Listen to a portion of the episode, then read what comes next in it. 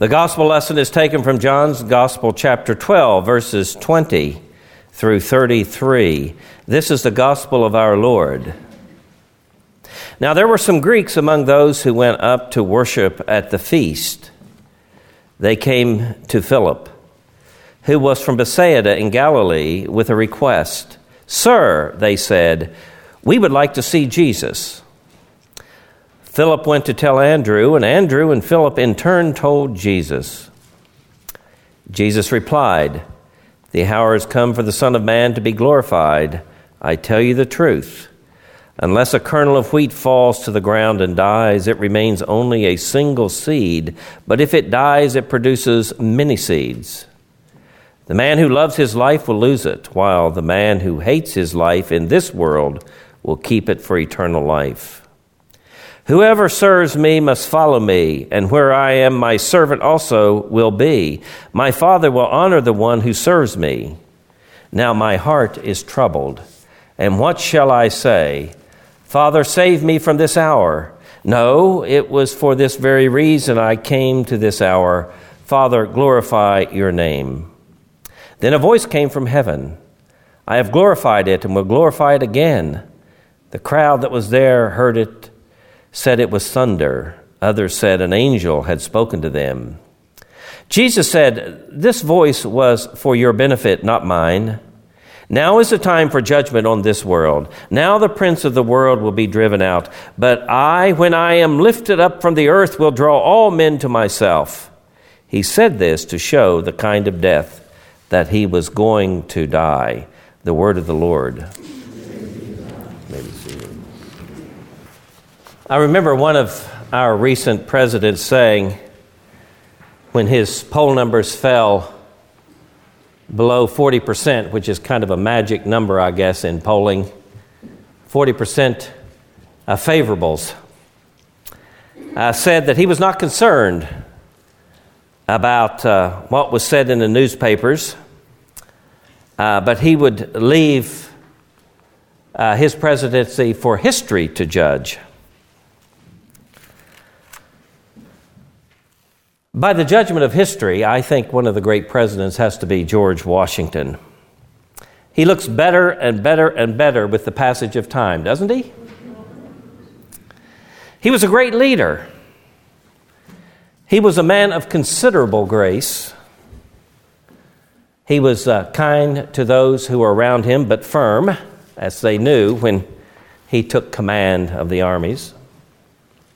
He was, by the way, a devout Christian that often uh, by the secular world is said no, he was simply a deist, but they must not have read his diaries. He also had a wonderful sense of humor. On one occasion, when sitting at dinner with his back to the fireplace, he became so uncomfortable with the heat that he got up and moved to the other end of the table. And one of his guests joked, that it was only right and proper for a general to be able to stand fire. But, retorted Washington, it doesn't look good if he receives it from behind. yes, history is a judge. Not the daily partisan commentary that we uh, hear every day and are exposed to. That's not much of a judgment. But the long view, the view of history, certainly is a judge. And it has its ability to shift, to sift out the wheat from the chaff. But in this sermon today, I want you to see that history itself has a judge. The judge in this case is the cross of Jesus Christ. In the cross of Jesus Christ, we find a judgment of this world, its course, its persons. Everything about it falls under the judgment of Jesus Christ. So, in this sermon today, I want you to see that in and by the cross of Christ, the course of this world, and the actors upon the stage of this world are all judged by the cross of Jesus Christ. To be sure, it is not just, if you will, when we think of the cross, a piece of wood. It is not just simply a certain configuration of a piece of wood that actually judges? No, not in the least. What the cross is, is shorthand for the suffering and death of our Lord Jesus Christ upon the cross. And so it is to this cross that I refer to, and that is the cross that Jesus bore when he suffered and died for our sins. For it is through him and him alone that we find this judgment upon the world. Nothing, however, that Jesus said or did uh, in any way uh, disputes this fact. We come to this passage, and he obviously is quite conscious of what his death is going to mean. And I want you to look at what he says when his disciples are there with him. Remember that he now has a crush of persons, people all about who want to see him. We would see Jesus. Everybody wanted, if you will, a piece of him at this point uh, for different reasons. Some simply wanted to come and to see him and to hear his teaching and what authority he taught with, and others, though, actually wanted to put him to death. Even in his life, it was a kind of judgment. It was a judgment for those who were drawn to him, and it was a judgment for those who repelled by him. How much more then would the cross, his cross, be a judgment upon this world? I want you to look at uh, chapter 12, verses 30 and 32, which really is the heart of what I want to speak about here today. And when you turn uh, to verses 30 and 32, you hear it very succinctly put, succinctly put uh, how Jesus understood himself and his mission. Jesus said in verse 30, This voice was for your benefit, not mine. Now, he says, now is the time for judgment upon this world. Now the prince of this world will be driven out. But I, when I am lifted up from the earth, will draw all men to myself. He said this to show the kind of death that he was going to die. A powerful statement. He clearly understood uh, what his mission was and what his cross would end up in. What his life would end up in, it would be on a cross. Jesus gives us a picture then of his coming death. He was quite aware of it. He was aware of all of the dynamics around him. He surely felt keenly the hostility uh, that was shown to him almost on every occasion by the temple leaders. But he also understood uh, those who uh, came to hear him, those who were hungry, and those who sought out meaning for life. Uh, this innocent man finally was to be judged himself. And notice he was judged to be evil by the temple authorities and the Romans, judged to be evil. A man, an evil man, a criminal, and um, it would subject him to crucifixion, uh, crucifixion, which was a humiliating death, and it was carried out by cruel and wicked men. But it is also true, it is also true that those who crucified him were also sealing their own judgment. And the entire course of human history would be judged by that act. Make no mistake, the cross of Christ was not just simply shadow boxing. Some people begin to look at the Gospels and think, well, it was also neat and pristine. My friend, you're not reading the Scriptures correctly. Jesus' suffering was real, and his cross was real, and it was an agony that he must go through. It was not sheer shadow boxing. Maybe some of you not familiar with sports terms don't know what shadow boxing is. But it's when a boxer, maybe before the match is really underway, stands before a mirror and, and, and boxes and throws punches to see how his punches look to himself. And he no doubt feels, man, like a million bucks. Look at me, look at my style. But he's yet to be punched. And that's when the real the real agony begins. Jesus suffered truly in his humanity and it was an agonizing death, and it was a humiliating death. You might say that Jesus also went through a death that you and I cannot go through, the dimensions of suffering that he went through. Jesus went through our hell for us in a real sense, that we might not experience hell. Notice the Lord's words as he was facing the cross. Look at verses 27 and 28 in the passage that we have here. And in uh, chapter uh, 12, verse 27, Jesus says this Now my heart, my heart is troubled. My heart is troubled.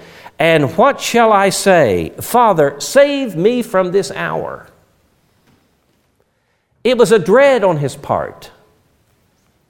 How would you like to live your life knowing that in a few short days your life would come to an end, and it would not come to an end with you passing away in your sleep, but it will come to an end in an agonizing and awful way. He prayed that this cross, if you will, might pass from him. But notice what he says Father, save me from this hour.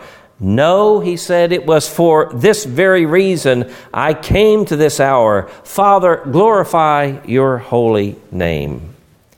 Jesus taught us to pray, Not my will be done, but yours.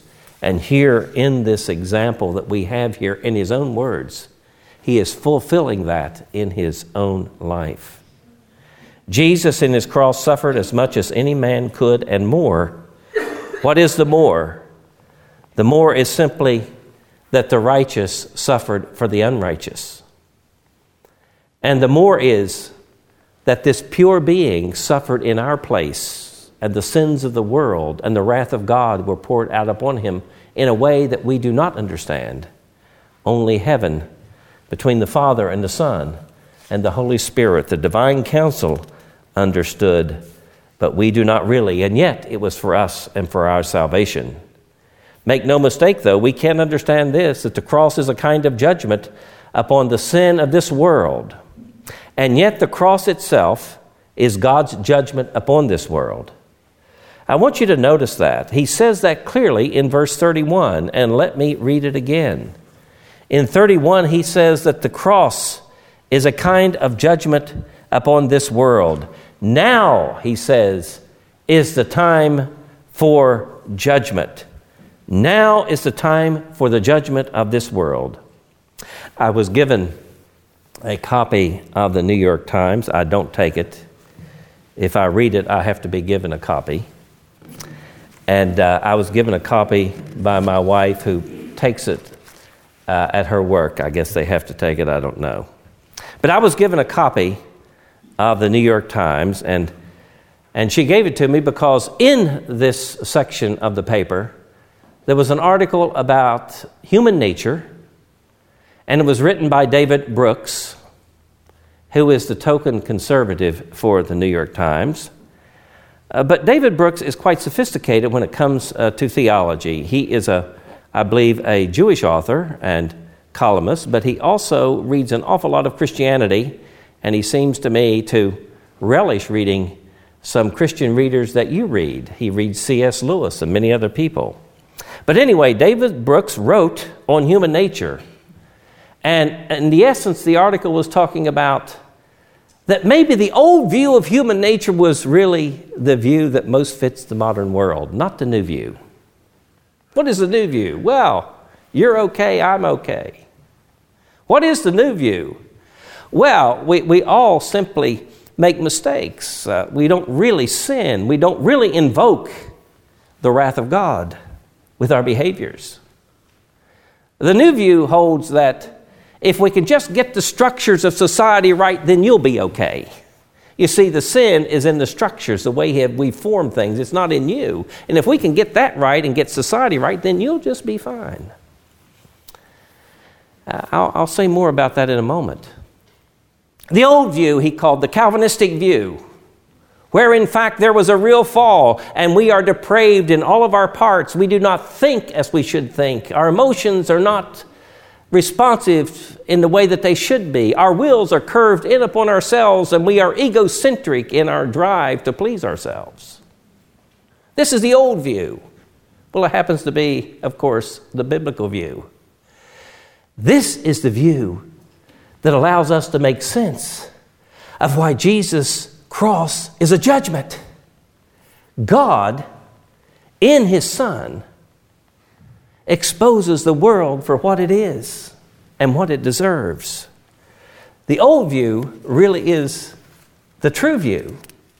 And it is the only view that really explains the excessive amount of human suffering and evil that's in this world. It's a realistic view. And it's a realistic view because it deals with the way we really are. As Martin Luther said, we are simul justus et peccator, which means we are sinner and saint at the same time. You can go from doing a kind act to roughing somebody up with your words in a heartbeat, can't you? Why is that? Why is that? How do you explain the awful murders, the taking of human life? How do you explain the things that happen in our world? My friend, we need to understand it from this old view that we indeed are judged by the cross of Christ. And it is through the cross of Christ that we are delivered and forgiven our sins, but it is also the cross of Christ that some say no to and say, Let our sins be upon our head. No, Jesus' cross is indeed a judgment.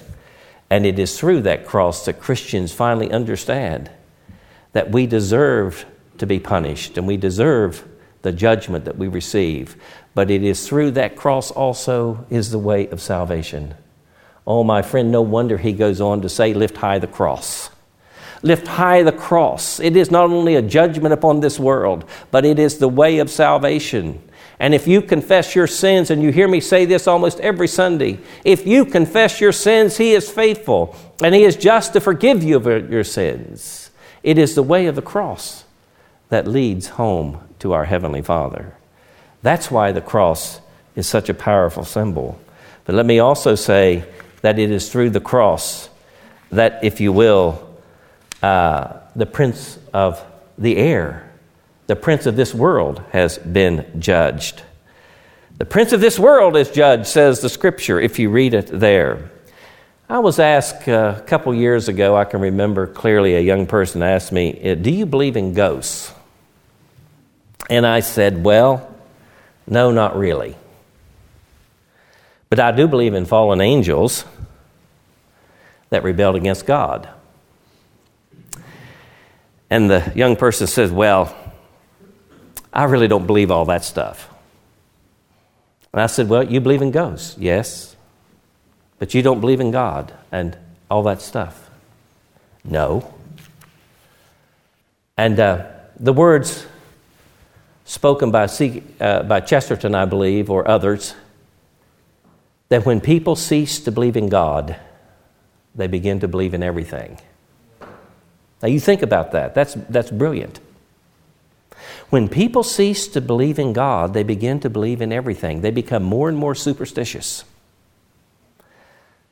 More and more things appeal to them that do not stand the test of reason or experience because it's a delusional world for them.